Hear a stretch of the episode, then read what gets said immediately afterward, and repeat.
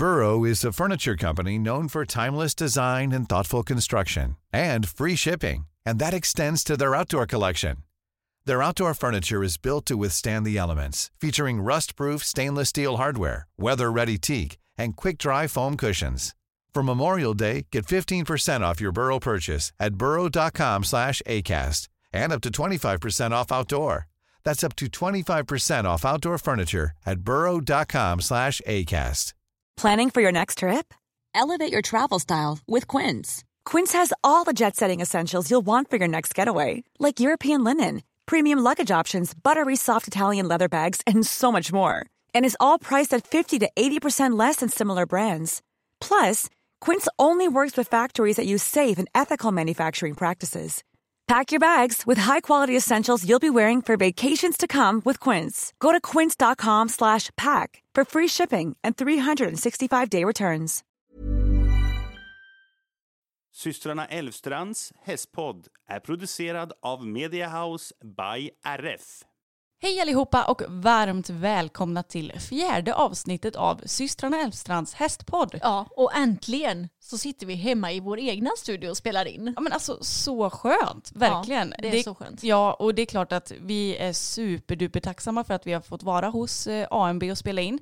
Academy of Music and Business, där vi har suttit nu i tre avsnitt plus... Eh, Ja men teaseravsnittet. Mm. Men vi kände det att eh, vi behöver stå på lite mer egna ben för att vi vill ju i framtiden ha gäster och lite sådär. Så att då måste vi ha vår egen utrustning, för vem vet, vi kanske behöver åka till någon framtida gäster. Man. Ja men exakt, det tycker jag vore jätteroligt att göra. Mm. Och jag menar, jag sitter nu och kollar ut genom hästhagen. Ifall det hade varit någon häst här ute så hade jag kunnat se den, typ Tage. Men nu ser jag bara gräs, men det är jättemysigt att sitta hemma verkligen tycker jag. Ja, och jag har en kisse bredvid mig. Ah, myspis. Ja, jag vet inte om Siri vill säga hej. Hon pratar ju inte så mycket, din katt. Emma. Nej, hon gör inte det. Hon är ganska tyst av sig.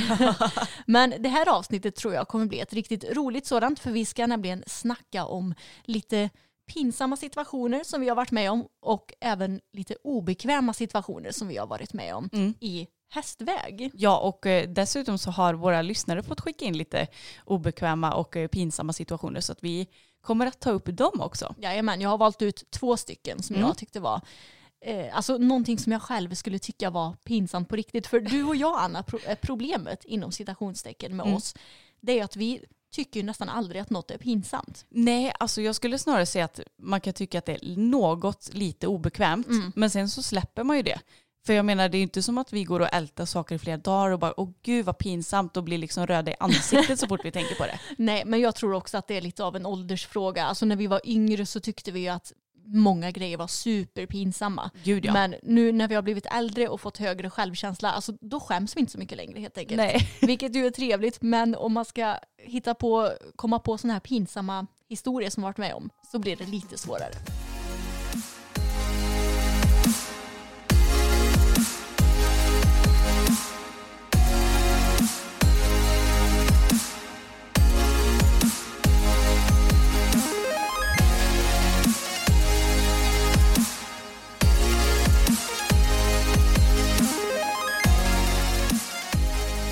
Och innan vi drar igång med vad som har hänt i veckan så vill vi ju bara säga att även det här avsnittet är i samarbete med Min Häst, vilket vi är väldigt glada för, för som vi har sagt tidigare så är ju det en toppentidning som vi har älskat sedan vi var väldigt små.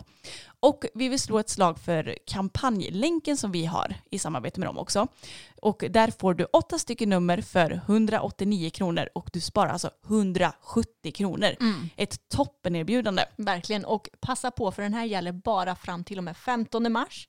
Så vi hoppas att ni lyssnar på det här avsnittet i tid och tar chansen helt enkelt. Tack så jättemycket Min Häst för att ni är med och sponsrar oss. Yes, men då ska vi ta och köta om vad som har hänt i veckan, Anna. Det har ju varit en ganska så händelserik vecka sedan vi hörde senast. Det har det verkligen varit. Alltså för det första, vi har varit på Göteborg Horse Show. Mm. Eller ja, Göteborg Horse Show som det numera heter. Ja, precis. Men vi kommer nog alltid säga Göteborg Horse Show eller G H S för att det ligger ju oss mest naturligt. Ja, men precis. Vi, vi är ju inga engelsktalande människor. Eller nej, jo, delvis. Ja. Men det är inte vårt första språk om man säger så. Nej, det är det ju inte. Men det var ju superroligt. Mm. Och som vanligt när vi är iväg på G H S och sån här större hästevenemang så träffar vi otroligt många följare. Ja, men alltså det är så roligt och våra följare är så fantastiskt fina mot oss och vi blir så här, har vi verkligen förtjänat det här från dem?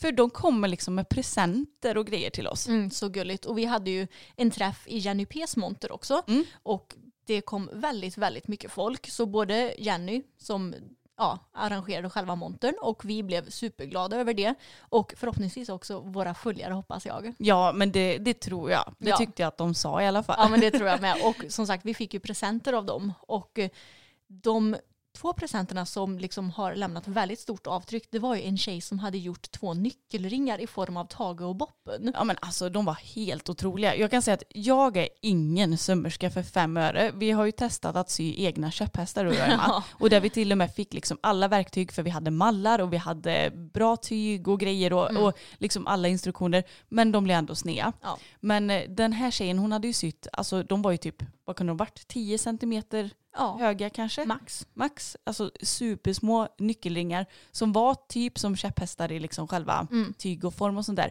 Och de var så otroligt fina. Ja. Jag är så imponerad alltså. Ja, och det såg verkligen ut som Tage och Boppen också. Ja. Nej, så himla roligt. Och som sagt, vi träffar väldigt många.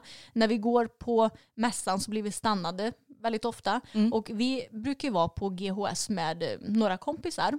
Och två av våra kompisar som... Ja, vi nästan alltid är där, men det är Amanda och Elina. Och jag kan säga att det är så himla skönt att vara där med dem. För de är ju inte offentliga inom hästvärlden på det sättet som vi är. Mm. Men de är så himla vana vid att vi är det. Så de, de anpassar sig efter oss och de förstår att vi måste jobba. De förstår att det kan hända att vi får stanna och ta bilder. Och ifall det tar för lång tid så kan de gå iväg och göra något annat. Och de...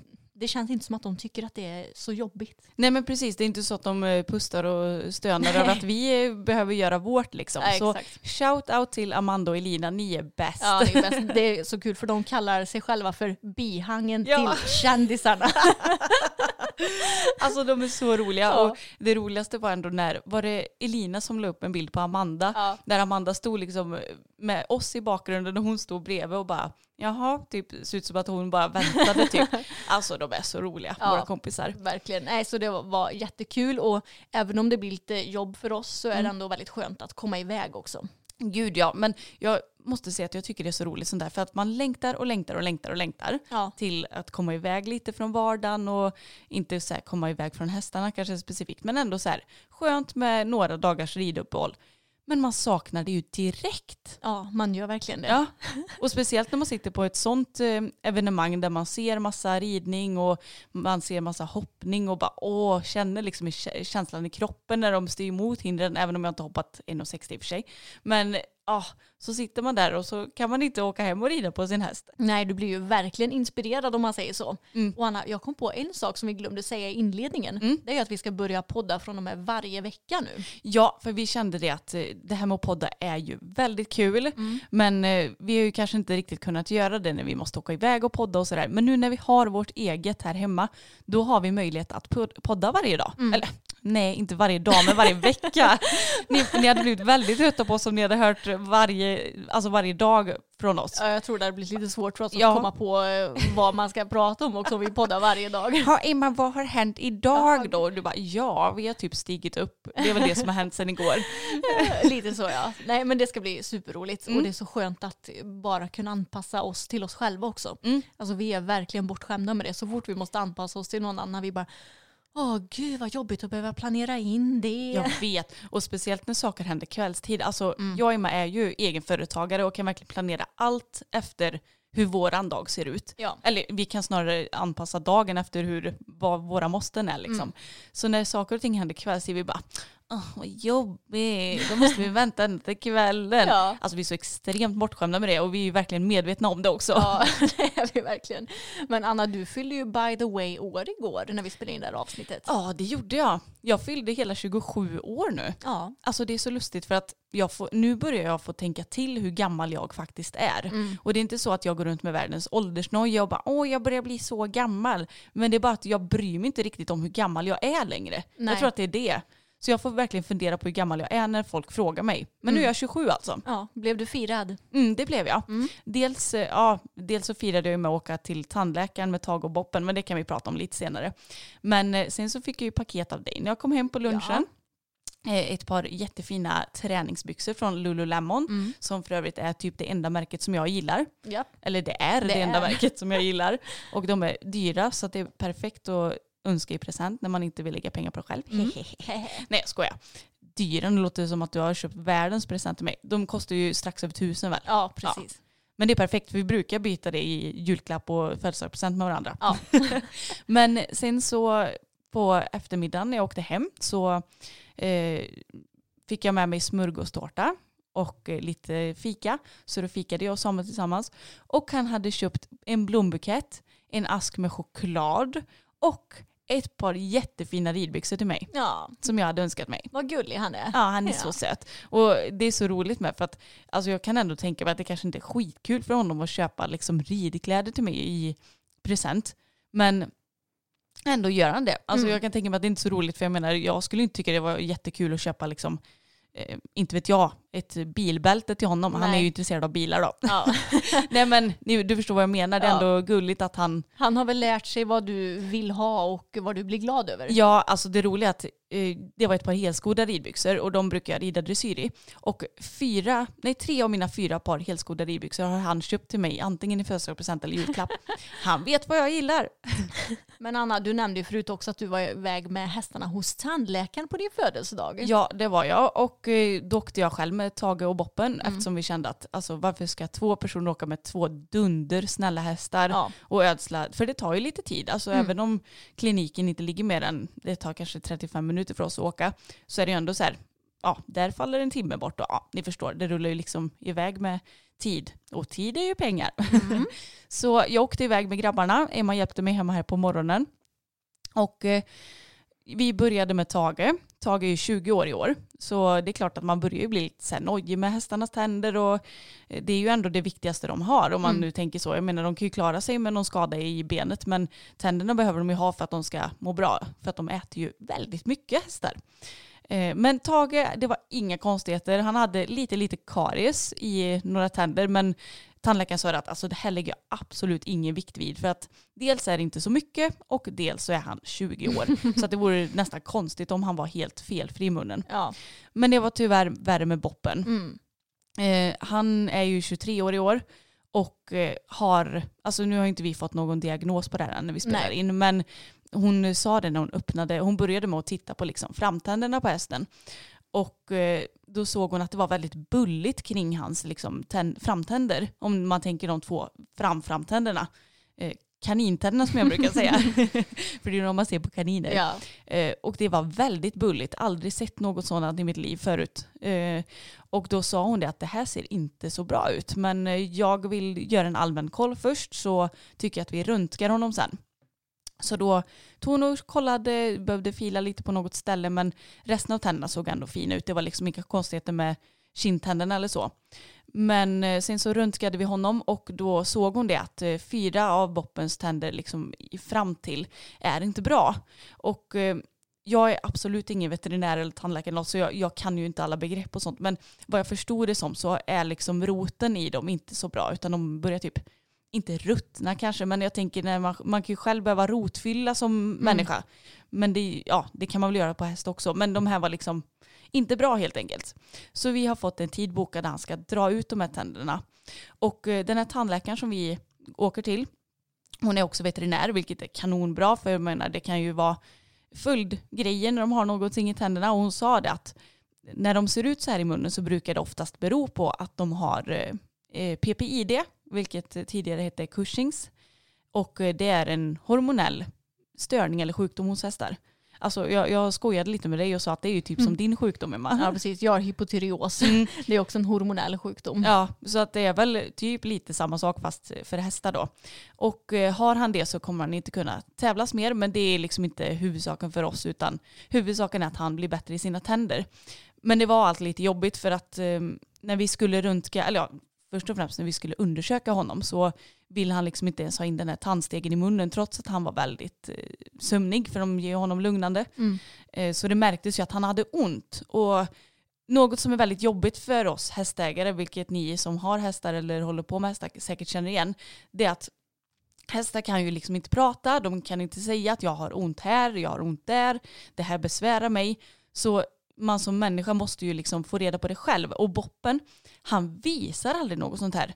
Han, han är sån vikingahäst in i benmärgen alltså, så att han visar typ aldrig att han har ont. Och vi har inte märkt att han har haft ont i sina tänder, för hon sa det att ofta kan man märka på att ja, men hästar inte riktigt vill ta in bettet i munnen eller att de liksom känns annorlunda, men han har ju mm. varit precis som vanligt. Ja. Så det är klart att alltså man ska ju inte lägga skulden på sig själv heller. Men det, det blir väldigt jobbigt som hästägare när man märker att hästen gått och haft ont. För det här har ju inte kommit liksom igår, utan det har ju funnits ett tag. Mm, precis. Men i alla fall, om det nu visar sig att han har P P I D så kommer han att få tabletter för det. Ja. Alltså medicin. Precis som mig och med min hypotyreos. Ja. Och förhoppningen är väl då att när han börjar medicinera och har gjort ett litet tag så kommer väl han att må bättre också och ja. återgå till sin vanliga status, eller vad man ska säga. Ja, precis. Så att eh, vi känner att vi gör ett försök. Han ska bli av med lite tänder. Mm. Nästa, nej, jo, nästa vecka blir det när ni hör det här avsnittet. Mm. Så vi hoppas verkligen att det ska hjälpa honom. Mm. Och att vi kommer märka skillnad, för vi har ju en veterinärkompis också som sa det att alltså, ofta så kanske man inte märker så mycket på hästen innan, men när man dragit ut tänderna, när de har liksom besvär av tänder och de försvinner i munnen, så kan man märka att de blir liksom piggare och gladare och, och lite mer så. Så att man brukar märka skillnad. Så att vi hoppas verkligen att vi ska göra det. Och vi hoppas att vi får kvar Boppen i några år till, för jag blev lite ledsen där och bara, jaha, är det nu det börjar gå ut för, tänkte ja. jag igår. Men eh, det ska nog inte vara någon fara på taket. Och även denna vecka så är vi sponsrade av Active Mineral. Ja, alltså så roligt att ni hakar på oss även i detta avsnittet. Och vi har fått in lite frågor som vanligt, höll jag på att säga. Men jag tycker det är väldigt kul när våra lyssnare frågar frågor som våra kära Active Minerals kan svara på. Exakt, och nu har vi fått in två stycken frågor i det här avsnittet. Mm. Och jag kan ju dra den första frågan till dig då, Anna. Shoot. Shoot, shoot. Och den lyder: hej, vad kan man fodra till en häst som är väldigt stressad? Då kan jag varmt rekommendera magnesium. Och det är något som vi har fodrat med ja, ett bra tag nu. Och framförallt vår häst Boppen, han är väldigt nervig av sig. Och eh, ja, men det märks så stor skillnad på honom att han blir lugnare i skallen och behöver inte koncentrera sig på alla läskigheter utanför paddocken när han rids med det här. Eller rids med magnesium, det gör man inte, men fodras med det här. Och med Active Minerals magnesium är väldigt drygt. Och det är ju för att det inte är några utfyllnadsämnen eller liknande, utan det är pure magnesium så att ja. säga. Och alltså det märks verkligen kvalitetsskillnad där. Gud ja. Så vi kan varmt, varmt, varmt rekommendera just magnesiumet. Mm. Ja, så det var kort och gott om magnesiumet. Det är bra grejer helt enkelt. Vi har inte så mycket mer att säga om Nej, det. Nej, alltså det är skitbra. Och ja. man märker skillnad. Om du har en häst som lider av magnesiumbrist så kan de ju bli stressade, så det är helt klart något att rekommendera att testa i så fall. Ja, verkligen värt att prova. Men nu till fråga nummer två, och det är: varför behöver man fodra hästarna med C-vitamin när de producerar det själva? Mm. Och det C-vitaminet som Active Mineral säljer, det är ju natriumaskrobat. Och det har vi fodrat våra hästar med i, ja det är ju nästan ett år nu tror jag. Mm. I alla fall Bella har fått det i ett år. Och jag började fodra henne med det när hon fick sin diskskada. Mm. Och jag tyckte att hon återhämtade sig väldigt bra och kom igång snabbt igen trots att det var en allvarlig skada. Men det här är ju intressant, för nu har jag läst på lite grann och det finns faktiskt en del forskning som visar på att det är bra att ge hästarna extra C-vitamin även om de producerar till viss del själva. Och jag tänker att jag kan länka den här superbra artikeln som jag har läst i beskrivningen till det här avsnittet. Men här kommer det i alla fall en liten sammanfattning. För det är ju som så att en häst som tränas ökar sin syreförbrukning och får en ökad produktion av fria radikaler. Och vid större påfrestningar så klarar inte alltid kroppen av att producera tillräckligt mycket C-vitamin för att då ta hand om de här fria radikalerna. Och brist på C-vitamin kan leda till oxidativ stress på cellstrukturen, och detta i sin tur kan leda till skador på muskelvävnad och även försämrat immunförsvar och lite annat.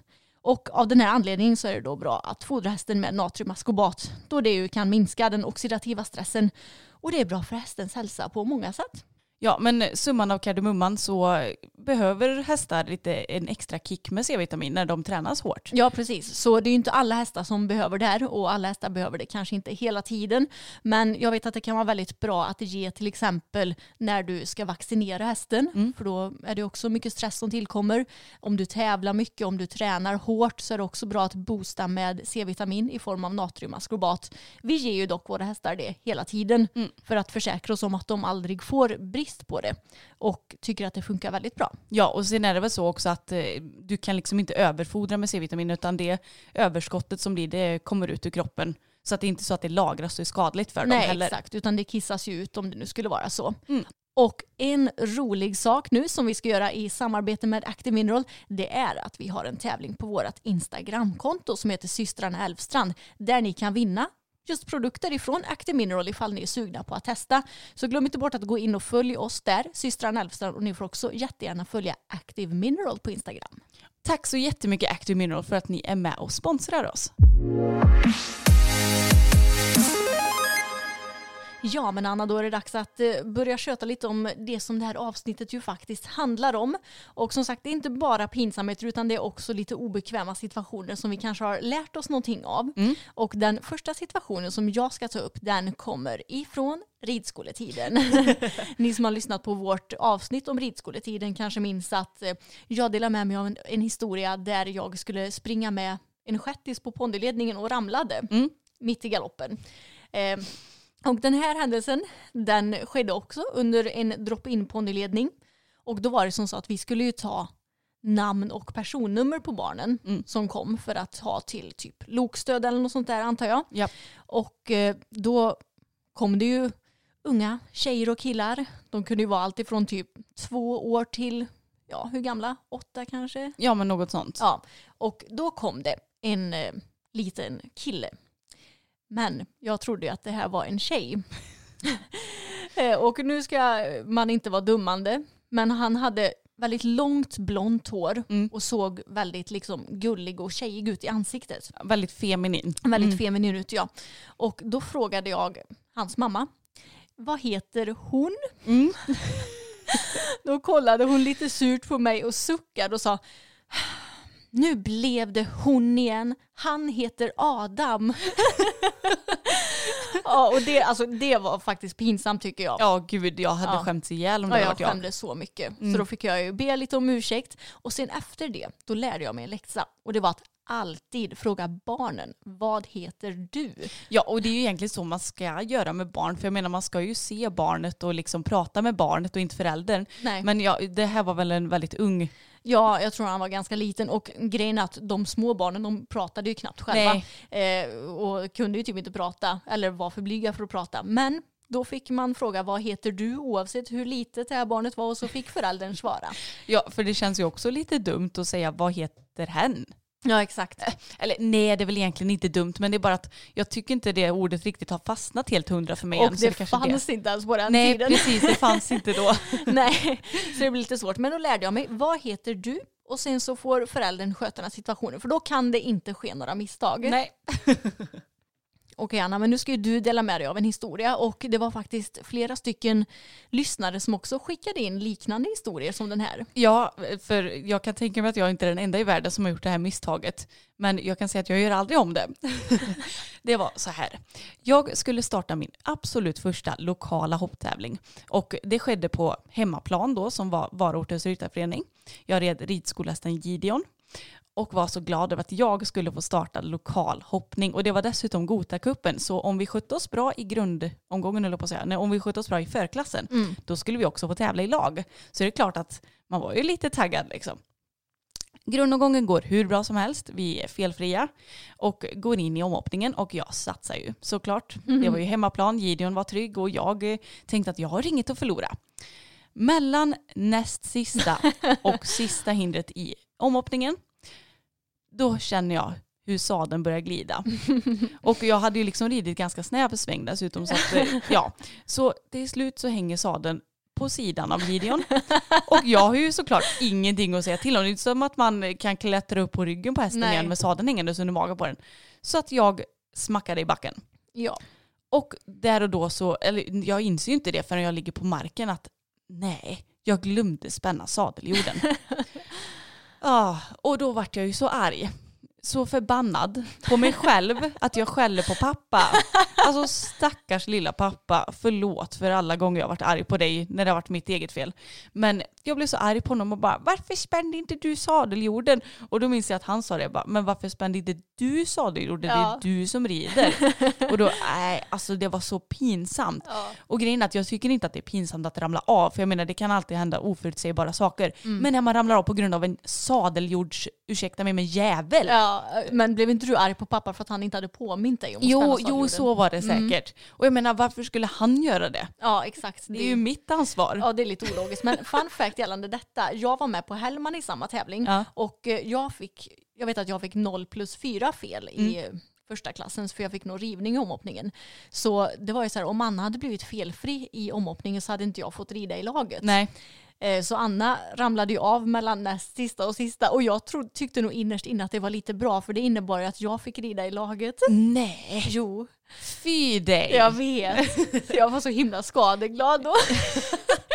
Men alltså det var så typiskt. För jag minns att jag red väldigt fort i omhoppningen. Ja. Så att jag skulle med all säkerhet ha blivit liksom topp tre i alla fall placerad. Mm. Men nej. Då glömmer man ju att spänna sadeljorden och trillar av istället. Mm. Så tänk på det alla ni som lyssnar. Glöm mm. inte att spänna sadeljorden.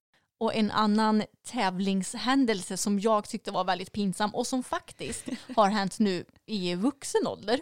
Det var när jag och Boppen skulle tävla i Trollhättan, minns jag att det var. Det var mitt i vintern och det var kallt ute. Vi hade hoppat en klass och det hade gått jättebra och nu så skulle jag hoppa en meter.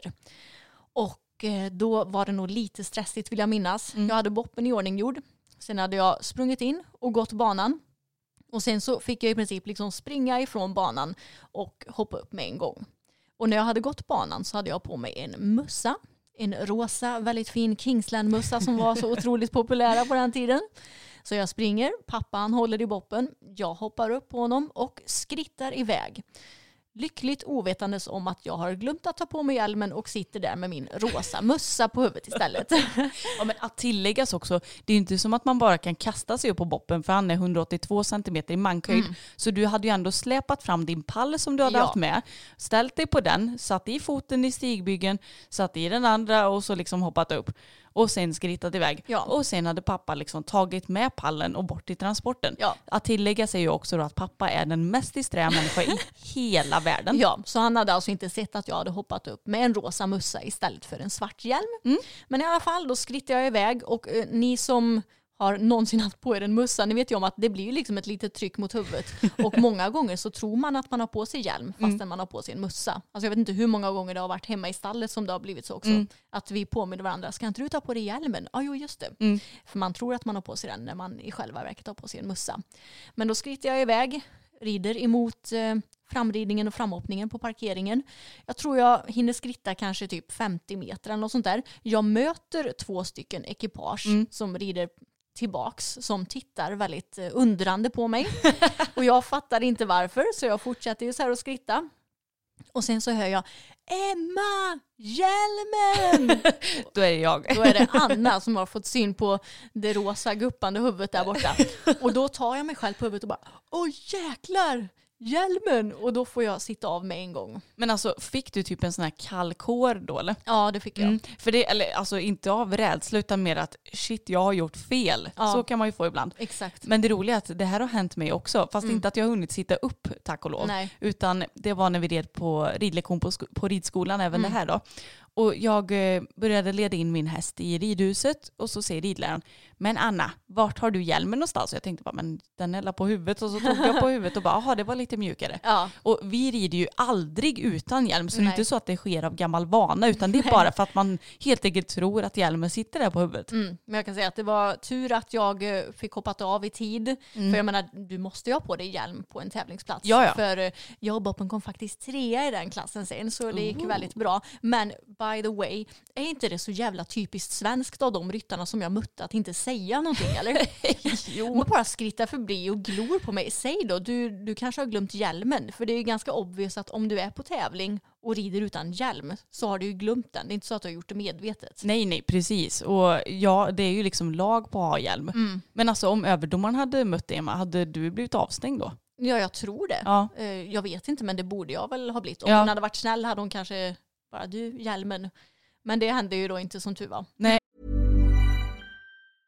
When you're ready to pop the question, the last thing you want to do is second guess the ring. At Blue Nile dot com, you can design a one-of-a-kind ring with the ease and convenience of shopping online. Choose your diamond and setting. When you find the one, you'll get it delivered right to your door. Go to Blue Nile dot com and use promo code LISTEN to get fifty dollars off your purchase of five hundred dollars or more. That's code LISTEN at Blue Nile dot com for fifty dollars off your purchase. Blue Nile dot com, code LISTEN. Flexibility is great. That's why there's yoga. Flexibility for your insurance coverage is great too. That's why there's United Healthcare Insurance Plans. Underwritten by Golden Rule Insurance Company, United Healthcare Insurance Plans offer flexible, budget-friendly coverage for medical, vision, dental, and more. One of these plans may be right for you if you're, say, between jobs, coming off your parents' plan, turning a side hustle into a full hustle, or even missed open enrollment. Want more flexibility? Find out more about United Healthcare Insurance Plans at U H one dot com. På tal om vårt ridskolavsnitt som du nämnde förut, där har vi tagit upp lite kanske obekväma situationer också. Men eh, där fick jag ju en ridlärare att börja gråta, berättade jag ju om. Men nu så är det klipp till en annan ridlärare som jag red för. Det var nämligen så att jag red en häst som heter Sally. Var en riktig favorit hos oss. En eh, ganska så liten stor häst, hon kanske var kring en sextio i ja, mankhöjd. Något sånt. Mm. Eh, Ardenner halvblod uppskattar de henne som eh, blandning av ras. Mm. Så hon var alltså extremt charmig. Ganska så alltså klumpig skulle jag säga. Mm. Klumpig och smidig på samma gång. Hon ja. kunde ju typ inte gå högre än åttio centimeter på tävling. Mm. Men jag vet att vi tog oss över ett enmetershinder trots att min säkerhetsväst sprack för att hon tog i så mycket tid. Ja. Men hur som helst så skulle jag rida ett dressyrpass på henne. På lektion då. Och det går inget bra. Hon var ju ganska envis, ett sto som liksom hade sin egen vilja och jag fick bara inte igenom henne. Och ja, som en tjurig tonåring som jag ju då var, då, då blev jag lite sur och, och så sa vår ridlärare till oss, eller till mig hur jag skulle göra. Och då blev jag ännu lite surare. Och så sa jag till henne att ja, men om det är så himla enkelt kan du väl ta och visa det själv då och hoppa upp på Sally. Väldigt kaxigt. Ja. Och då så sa vår ridlärare att jajamän, hoppa av så gör det. Och då stod lilla Anna där i hörnet och fick se när Sally gick hur bra som helst med den här ja. ridläraren på ryggen. Såklart. Mm. Jag menar, vad trodde jag? Att ja. jag var den bästa i hela världen på att rida. Ja, men du var ju inne i den kaxiga fasen som jag pratat ja. om.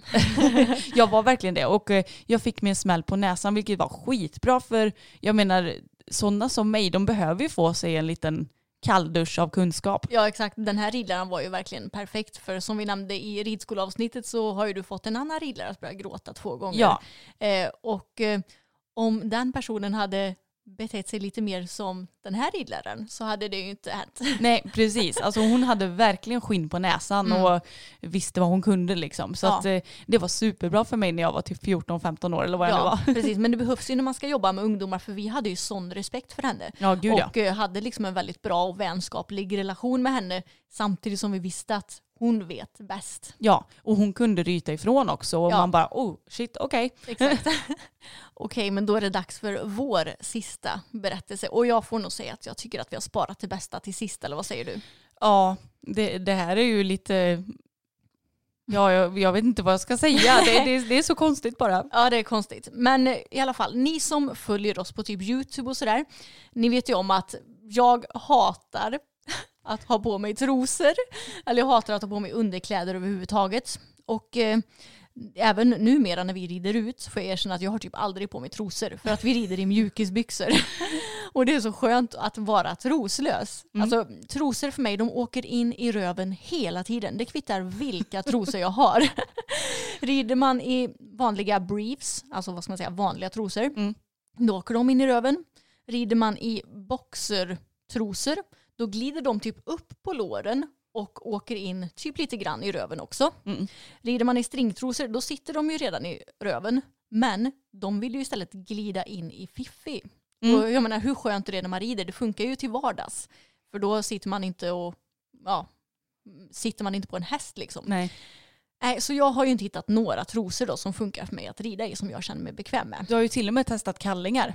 Jag har till och med testat herrkalsonger. Men det blir ju lite samma sak som boxertrosor mm. liksom. Så nej, jag är inget stort fan av trosor som ni märker. Och ja, en period så red ju jag till och med utan trosor i vanliga ridbyxor. Alltså jag förstår inte hur du kan göra det, Ma. Nej, men jag gör ju inte det längre. Nej, men du då. kunde då. Mm. Nej, jag fattar inte riktigt det heller. Jag har aldrig haft problem med skav och sådär som vissa har. Utan det är ju bara problemet att trosorna inte sitter bra på mig mm. helt enkelt.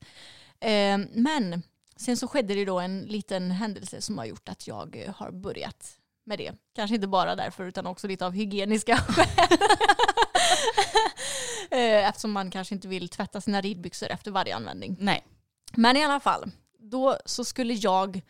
Jag tror jag skulle sitta upp på Boppen, va? Mm. Ja, för han hade varit skadad. Och Boppen, han har en liten historia av sadeltvång. Så jag vet att eh, alltså när han har varit skadad och man har hoppat upp på honom så kan han få lite tvång och typ resa sig och liksom skjuta rygg och sådär. Så jag har hängt lite löst tidigare på honom. Mm. Emma har ju en liten historia av att vara klumpig också. Så att eh, när jag har suttit upp har det aldrig varit några problem, vill jag bara påpeka. Nej, nej jag vet inte. Det är mitt fel. Jag är ungefär lika smidig som ett kylskåp då. Så skulle jag hoppa upp på Boppen efter att eh, han hade varit skadad och skulle ridas igång. Har på mig ett par vanliga ridbyxor utan trosor under. Sitter upp på Boppen. Och är tydligen lite för klumpig då. Så jag dunkar väl till honom lite i sadeln när jag ska sätta mig. Eller råkar peta honom lite med foten i magen eller sånt där. Och då hinner jag liksom inte ens sätta mig i sadeln. Så skjuter han rygg och stegrar sig. Så jag, jag vet att jag glider av baklänges. Så jag får nog först en smäll av hans huvud på mitt huvud. Alltså på hjälmen. Mm. För att han typ släggde upp huvudet. Och sen ramlar jag av baklänges och slår i bakhuvudet i marken. Mm. Eh, och det här, innan det här så hade jag aldrig fått någon hjärnskakning. Så jag kände att okej, okay, men eh, det här känns nog ganska bra. Men sen ungefär någon minut senare så kände jag att okej, okay, jag vet inte vilken dag det är idag. Jag vet inte någonting vad jag har gjort idag. Mm. Och då insåg jag att oh, jag har nog fått hjärnskakning. Men du hann inte hoppa upp igen? Jag hann inte hoppa upp igen utan jag... kände väl lite, för jag kände ju att jag hade slått i huvudet, mm. men jag hade väl inte ont direkt. Jag vet att jag hade slått i mitt bäcken lite grann också. Mm. Men ingen större fara på taket. Men sen när jag kände att min, min hjärna var lite borta på ett sätt som den aldrig hade varit förut, då tänkte jag, nej nu ska jag nog inte sitta upp igen. Utan jag frågade vår kompis om hon kunde rida Boppen lite istället. Eh, så jag satt på en pall och eh, kollade på och kände att ja, men det här blir nog lite värre och värre, för mitt minne försvann typ mer och mer. Så då fick eh, du och Samuel, minns jag, mm. komma och köra in mig till akuten. Och väl där så konstateras det ju att jag har eh, fått en lättare hjärnskakning. Men eftersom jag också klagade på smärta i bäcken så ville de ju röntga mitt bäcken också. Nu kanske ni förstår vart det här tar sig, håller jag på att säga. Ja, jag tror ni gör det. Så då kommer jag in där på röntgenavdelningen.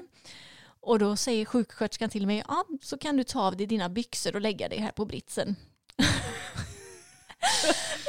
Då kollar jag på henne och så säger jag, ja, men jag har inga trosor på mig.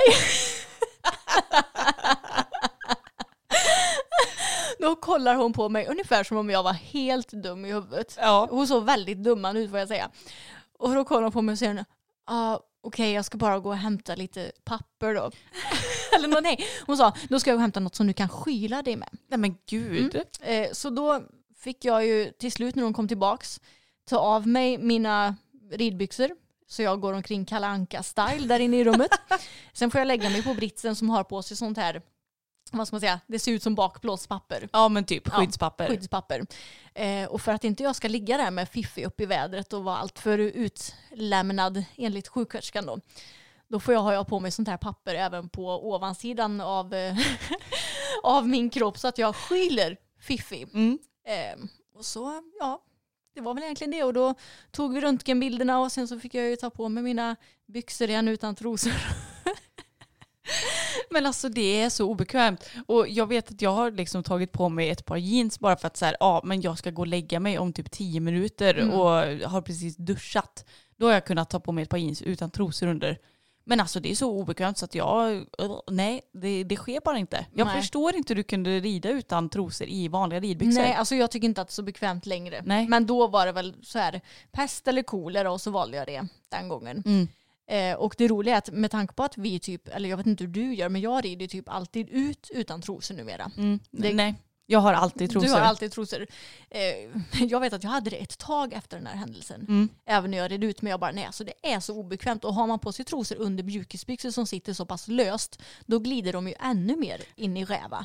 Ja, eh, ni hör ju, Emma behöver trostips. Ja, verkligen. Nej, men så då, då, nu rider jag utan trosor då när jag rider ut. Så ifall jag någon gång skulle ramla av under utritt, då vet vi att samma sak eventuellt skulle kunna hända igen.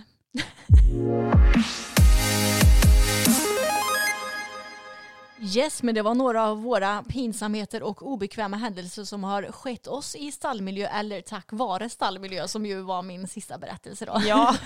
Och nu är det dags att läsa upp ett par av våra lyssnarberättelser. Yes, och här har vi en berättelse som är från en sexton-årig tjej som vill vara anonym. I vårt stall har vi ingen toalett, så när vi måste uträtta våra behov måste vi göra det i boxarna. Och om vi gjort nummer två inom citationstecken så måste vi ta hundbajspåsar för att ta upp det. Vi har två olika stall på gården. Ett där storna står och ett där hingsten och vallaken står. Och just denna dagen skulle vi städa ur boxarna i pojkstallet. Jag hade ätit kyckling, vilket jag är allergisk mot, så jag var tvungen att gå över till stallet där våra ston står, eftersom att det var folkiskt pojkstallet. Jag hann precis dra ner byxorna och huka mig ner när jag hör att någon kommer in i stallet. Eftersom vi måste göra behoven i boxarna så kan vi ju inte låsa. Den som kom in var han som äger stallet. Jag fick panik och visste inte vad jag skulle göra. Antingen om jag skulle vara tyst och hoppas att han inte skulle märka mig, eller om jag skulle ställa mig upp och prata med honom. Då skulle han ju liksom fatta vad jag skulle göra. Jag valde i alla fall att ställa mig upp och prata med honom. Mm. Vad hade du gjort i den situationen, Anna? Ja, men jag hade nog gjort samma sak. Ja, jag med. Jag tycker nog att det blir mycket mindre pinsamt. Tänk om hon hade typ ja, suttit kvar i boxen och så hade han liksom upptäckt henne sen där. Ja, men precis. Det typ hade öppnat boxdörren ja, för han exakt. Skulle göra något där ja. Inne liksom. Så det, sitter det, hon där. Det hade blivit mycket mer pinsamt. Så jag hade också gjort så, får ja. Jag säga. På tal om det här med att göra behov i boxarna måste jag ju bara säga. Det här är kanske ingen riktig pinsam händelse, men jag tyckte att det var så himla konstigt för att vi hade hästarna uppstallade på ett ställe när vi hade dem på sommarbete. Ja, men det måste vara första året tror jag.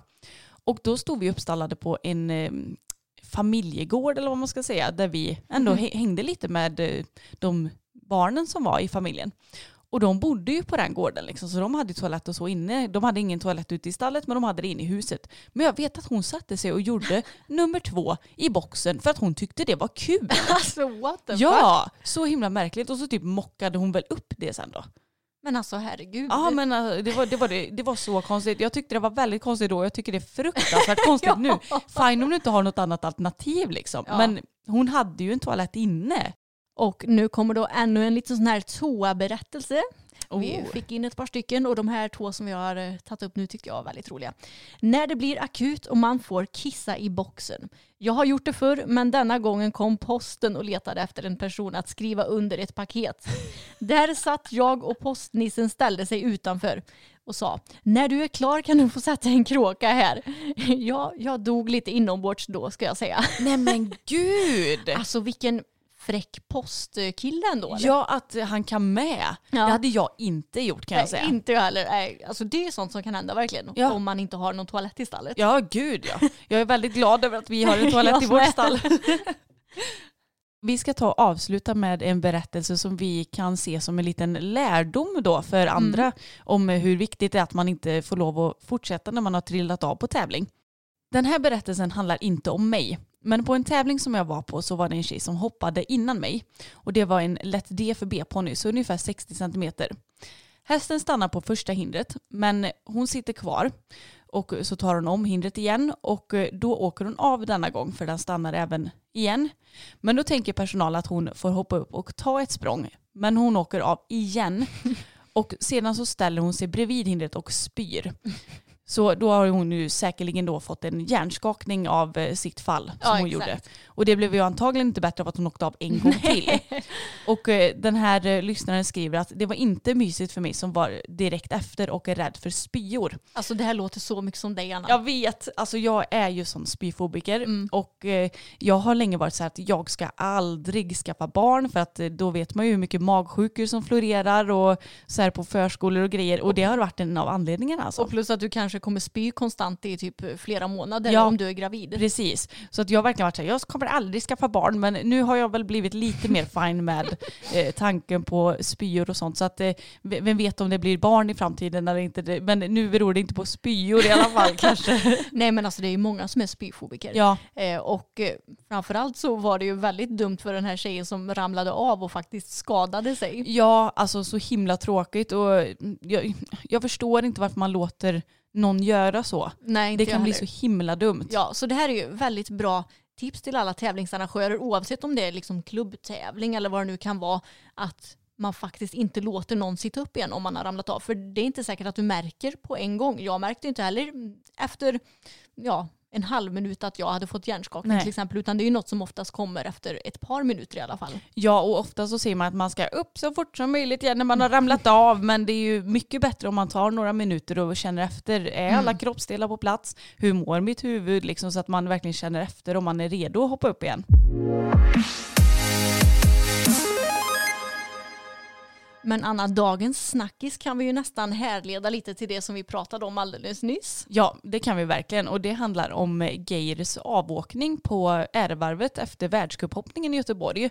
För han fick ju stå överst på prispallen för första gången. Som sextioåring så mm. fick han liksom stå där och ta emot första priset. Vilket jag tycker är häftigt i sig alltså. Mm, verkligen. Men eh, det gick ju mindre bra på R-varvet. Ja, och vi såg inte det för vi var tvungna att... Eh, dra för att vi insåg att vi hinner med ett tidigare tåg om vi går nu. Ja. Så vi såg inte det här live, men vi har ju sett film på det hela. Ja, det har vi gjort. Och för er som inte har koll på vad som hände heller så brukar det ju vara ganska så tjoigt och kimmigt på R-varven på Göteborg, vilket det ju kanske sig bör. Mm. Men den här tjejen som intervjuar, nu minns jag ju tyvärr inte vad hon heter. Nej. Men eh, hon intervjuade Geir, han håller i en mikrofon, han håller sin häst med ena handen och man ser ju att den är stressad liksom. Mm. Och eh, efter intervjun så säger hon att eh, ja men du ska få ta emot eh, Skandinaviums rungande applåder och, och sådär. Och så säger han tack och ska ge mikrofonen till henne och då börjar ju Skandinavium att låta väldigt mycket. Mm. Och man ser ju redan innan det här händer att hästen är väldigt stressad. Ja. Så när han räcker mikrofonen mot henne och liksom sitter lite böjd över hästen, mm. eller ja, vid sidan av hästen, då säger hästen tack och hej, nu orkar inte jag mer. Så då kastar den sig iväg och galopperar iväg så han åker av. Ja. Och eh, alltså det jag vet om med Geir är att han får ju i princip inte trilla av heller för att han har väl någon gammal skada. Ja, han har ryggskada, någon ryggskada tror jag och det är mm. därför som han rider med säkerhetsväst. Men det hade han inte på sig på R-varvet va? Nej, det hade han inte. Nej. Och dessutom när, man, när det kommer till R-varv, alltså alla män de knäpper ju av sig hjälmarna och typ håller den i näven när de mm. galopperar runt där också.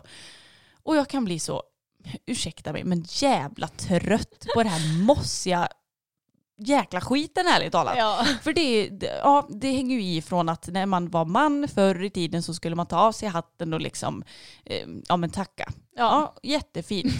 Gör det på backen när du har en hatt på dig idag, tack. Ja, och, alltså, hjälmen finns ju av en anledning. Ja, precis. Och nu när han flög av, då hade mm. han ju satt på sig hjälmen på huvudet men han hade inte knäppt hakbandet. Nej. Så den flög ju också av när han flög av så han hade ju ingenting som skyddade huvudet när han landade. Nej, för visst var det så att hjälmen åkte av också? Ja, den åkte av också. Mm.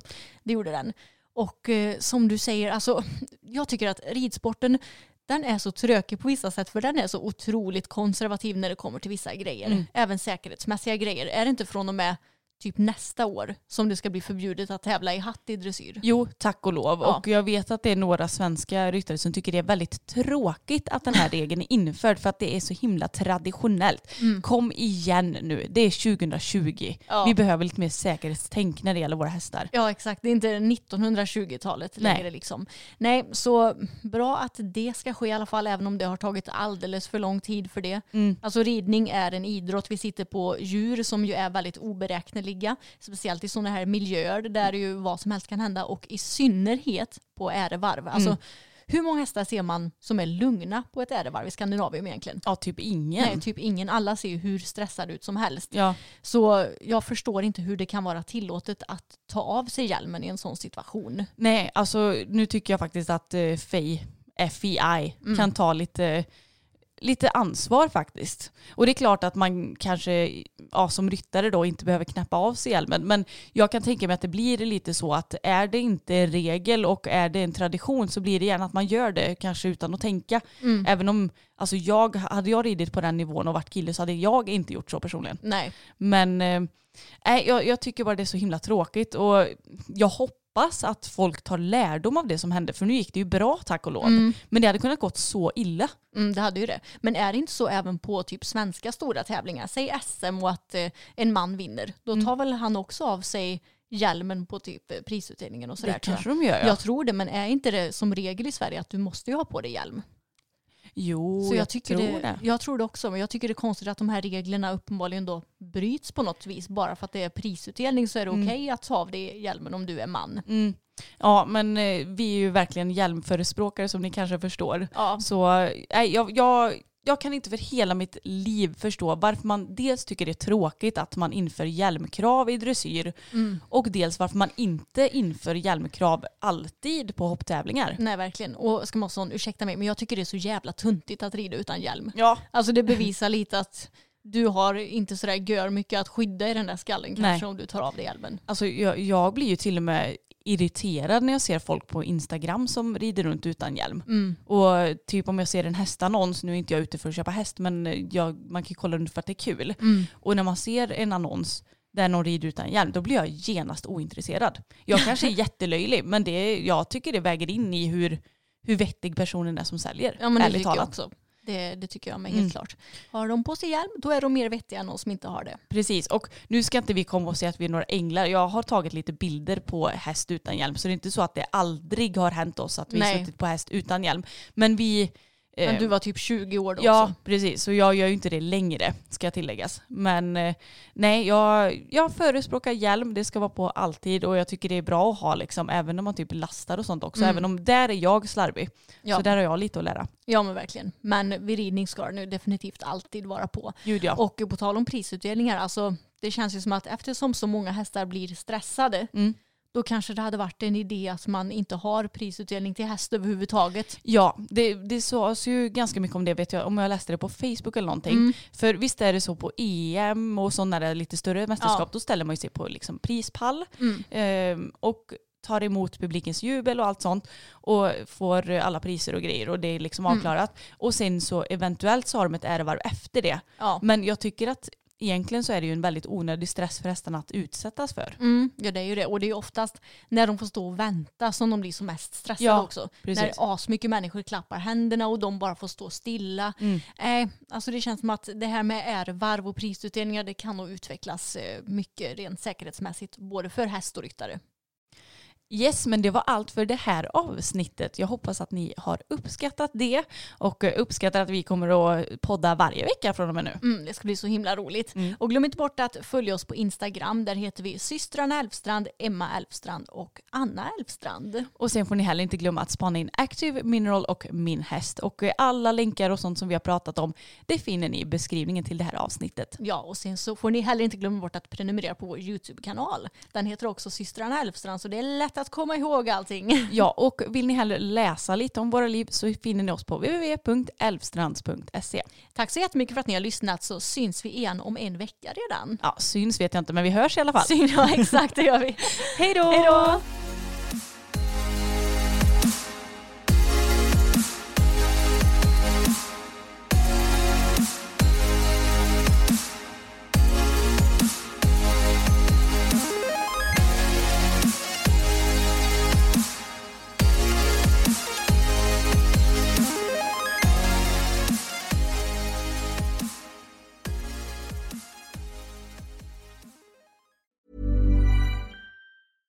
Flexibility is great. That's why there's yoga. Flexibility for your insurance coverage is great too. That's why there's United Healthcare Insurance Plans.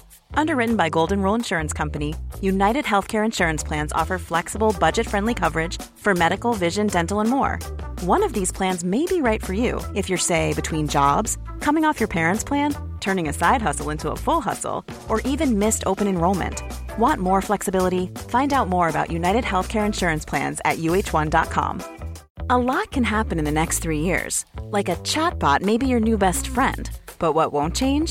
Needing health insurance. United Healthcare Tri-Term Medical Plans are available for these changing times. Underwritten by Golden Rule Insurance Company, they offer budget-friendly, flexible coverage for people who are in between jobs or missed open enrollment. The plans last nearly three years in some states, with access to a nationwide network of doctors and hospitals. So for whatever tomorrow brings, United Healthcare Tri-Term Medical Plans may be for you. Learn more at U H one dot com.